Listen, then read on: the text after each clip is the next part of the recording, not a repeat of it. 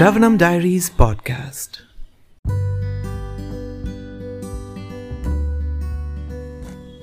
Hare Krishna, we are starting the Nectar of Devotion by His Divine Grace Abhay Charanaravinda Bhaktivedanta Swami Srila Prabhupada.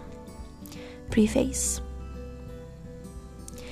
The Nectar of Devotion is a summary study of Bhakti Rasamrita Sindhu, which was written in Sanskrit by Srila Rupa Goswami Prabhupada. He was the chief of the six Goswamis, who were the direct disciples of Lord Chaitanya Mahaprabhu. When he first met Lord Chaitanya, Srila Rupa Goswami Prabhupada was engaged as a minister in the Mohammedan government of Bengal. He and his brother Sanatan were then named Dabir Khas and Sakar Malik, respectively and they held responsible posts as ministers of Nawab Hussein Shah. At that time, 500 years ago, the Hindu society was very rigid, and if a member of the Brahmana caste accepted the service of the Mohammedan ruler, he was at once rejected from Brahmana society. That was the position of the two brothers, Dabir Khas and Sakar Malik. They belonged to the highly situated Saraswata Brahmana community, but they were ostracized due to their acceptance of ministerial posts in the government of Hussein Shah. It is the grace of Lord Chaitanya that he accepted these two exalted personalities as his disciples and raised them to the position of Goswamis, the highest position of Brahminical culture. Similarly, Lord Chaitanya accepted Haridas Thakur as his disciple. Although Haridas happened to be born in a Mohammedan family, and Lord Chaitanya later on made him the Acharya of the chanting of the holy name of the Lord. Hare Krishna, Hare Krishna, Krishna Krishna, Hare Hare, Hare Rama, Hare Rama, Rama Rama, Hare Hare. Lord Chaitanya's principle is universal. Anyone who knows the science of Krishna and is engaged in the service of the Lord is accepted as being in a higher position than a person born in the family of a Brahmana. That is the original principle accepted by all Vedic literatures, especially by Bhagavad Gita and Srimad Bhagavatam. The principle of Lord Chaitanya's movement in educating and elevating everyone to the exalted post of a Goswami is taught in the nectar of devotion. Hmm. Wow. Lord Chaitanya met the two brothers Dabir Khas and Sakar Malik in a village known as Ramakeli in the district of Malda. And after that meeting, the brothers decided to retire from government service and join Lord Chaitanya. Dabir Khas, who was later to become Rupa Goswami, retired from his post and collected all the money he had accumulated during his service. It is described in the Chaitanya Charitamrita that his accumulated savings in gold coins equaled millions of dollars and filled a large boat. He divided the money in a very exemplary manner which should be followed by devotees in particular and by humanity in general. 50% of his accumulated wealth was distributed to the Krishna conscious persons, namely the Brahmanas and the Vaishnavas. 25% was distributed to relatives, and 25% was kept against emergency expenditures and personal difficulties. Later on, when Sakar Malik also proposed to retire, the Nawab was very much agitated and put him into jail.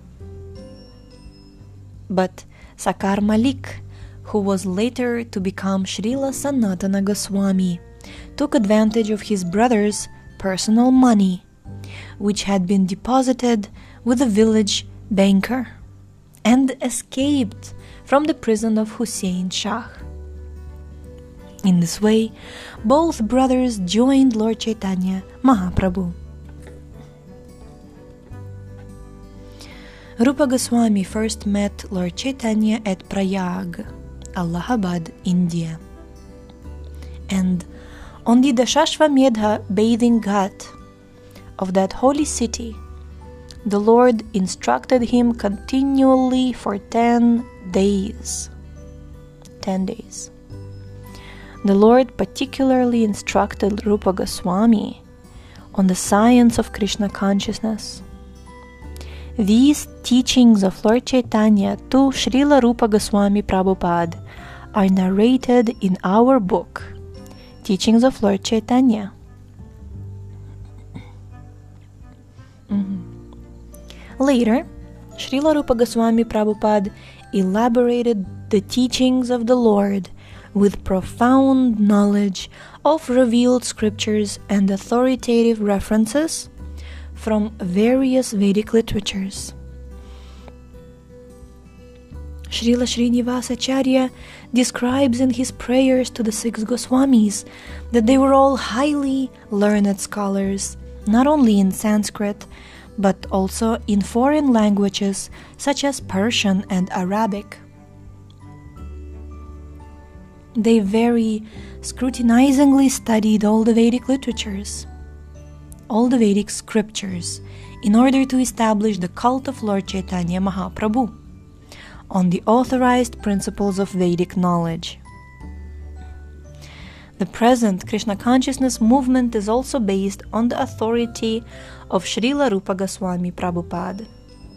We are therefore generally known as Rupanugas, Rupanugas, or followers in the footsteps of Srila Rupa Goswami Prabhupada.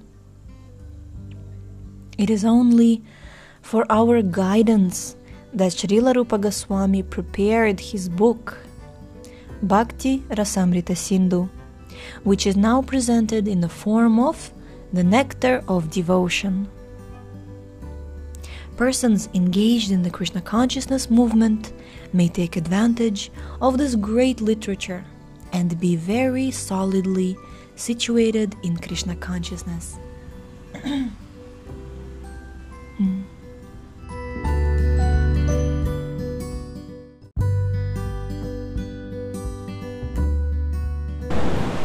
Bhakti means devotional service. Every service has some attractive feature which drives the servitor progressively on and on. Every one of us within this world is perpetually engaged in some sort of service, and the impetus for such service is the pleasure we derive from it. Driven by affection for his wife and children, a family man works day and night. A philanthropist works in the same way for the love of the greater family. And a nationalist for the cause of his country and countrymen. That force which drives the philanthropist, the householder, and the nationalist is called rasa, or a kind of mellow relationship, whose taste is very sweet. Bhakti rasa is a mellow different from the ordinary rasa enjoyed by mundane workers. Mundane workers labor very hard, day and night, in order to relish a certain kind of rasa, which is understood as sense gratification. The relish or taste of the mundane rasa does not long endure and therefore mundane workers are always apt to change their position of enjoyment. A businessman is not satisfied by working the whole week, therefore wanting a change for the weekend. He does he goes to a place where he tries to forget his business activities. Then after the weekend is spent in forgetfulness, he again changes his position and resumes his actual business activities. Material engagement means accepting a particular status for some time and then changing it. This position of changing back and forth is technically known as bhoga tyaga, which means a position of alternating sense enjoyment and renunciation. A living entity cannot steadily remain either in sense enjoyment or in renunciation. Change is going on perpetually, and we cannot be happy in either state because of our eternal constitutional position. Sense gratification does not endure for long, and it is therefore called chapala sukha, or flickering happiness. For example, an ordinary family man who works very hard day and night and is successful in giving comforts to the members of his family, thereby relishes a kind of mellow. But his whole advancement of material happiness immediately terminates, along with his body, as soon as his life is over. Death is therefore taken as the representative of God for the atheistic class of men.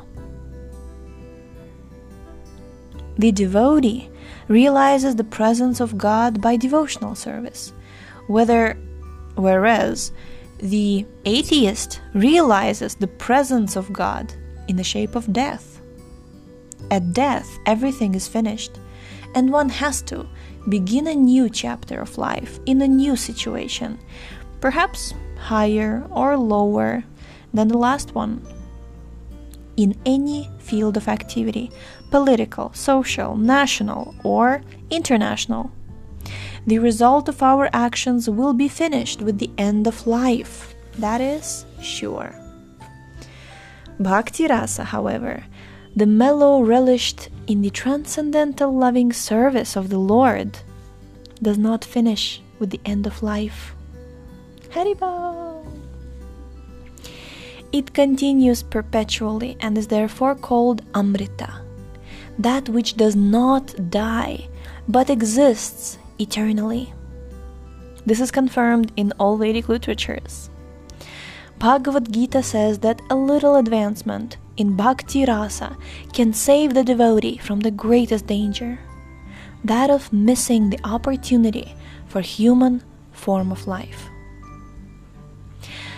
The rasas derived from our feelings in social life, in family life, or in the greater family life of altruism, philanthropy, nationalism, socialism, communism, etc. Do not guarantee that one's next life will be as a human being. We prepare our next life by our actual activities in the present life a living entity is offered a particular type of body as a result of his action in the present body. These activities are taken into account by a superior authority, known as Daiva, or the authority of God. This Daiva is explained in Bhagavad Gita as the prime cause of everything, and in Srimad Bhagavatam it is stated that a man takes his next body by Daiva Netrena, which means by the supervision of the authority of the Supreme. In an ordinary sense, Daiva is explained as destiny. Daiva supervision gives us a body selected from 8,400,000 forms the choice does not depend on our selection, but is awarded to us according to our destiny. if our body at present is engaged in the activities of Krishna consciousness, then it is guaranteed that we will have at least a human body in our next life. A human being engaged in Krishna consciousness, even if unable to complete the course of bhakti yoga, takes birth in the higher divisions of human society so that he can automatically further his advancement in Krishna consciousness. Therefore, all bona fide activities in Krishna consciousness are Amrita or permanent. This is the subject matter of the Nectar of Devotion. This eternal engagement in bhakti rasa can be understood by a serious student upon studying the nectar of devotion. Adoption of bhakti rasa, of Krishna consciousness, will immediately bring one to an auspicious life free from anxieties and will bless one with transcendental existence, thus minimizing the value of liberation. Bhakti rasa itself is sufficient to produce a feeling of liberation because it attracts the attention of the Supreme Lord, Krishna. Generally, neophyte devotees are anxious to see Krishna or God, but God cannot be seen or known by our present materially blunt senses. The process of devotional service, as it is recommended in the Nectar of Devotion, will gradually elevate one from the material condition of life to the spiritual status wherein the devotee becomes purified of all designations. The senses can then become uncontaminated, being constantly in touch with bhakti rasa. When the purified senses are employed in the service of the Lord, one becomes situated in bhakti rasa life and any action performed for the satisfaction of Krishna in this transcendental bhakti rasa stage of life can be relished perpetually. When one is thus engaged in devotional service, all varieties of rasas or mellows turn into eternity. In the beginning, one is trained according to the principles of regulation under the guidance of the Acharya or spiritual master, and gradually, when one is elevated, devotional service becomes automatic and spontaneous. Eagerness to serve Krishna. There are 12 kinds of rasas, 12 kinds of rasas, as will be explained in this book. And by renovating our relationship with Krishna in five primary rasas, we can live eternally in full knowledge and bliss. We will stop here for today. Tomorrow we shall continue the preface and we'll start with the topic of propensity to love. Hare Krishna. Thank you so much for tuning in today. The book links, previous episodes timeline, and biography of the author can be found on shravanamdiaries.com. The link is in the description, and we shall see you tomorrow. Hare Krishna, Hare Krishna, Krishna Krishna, Hare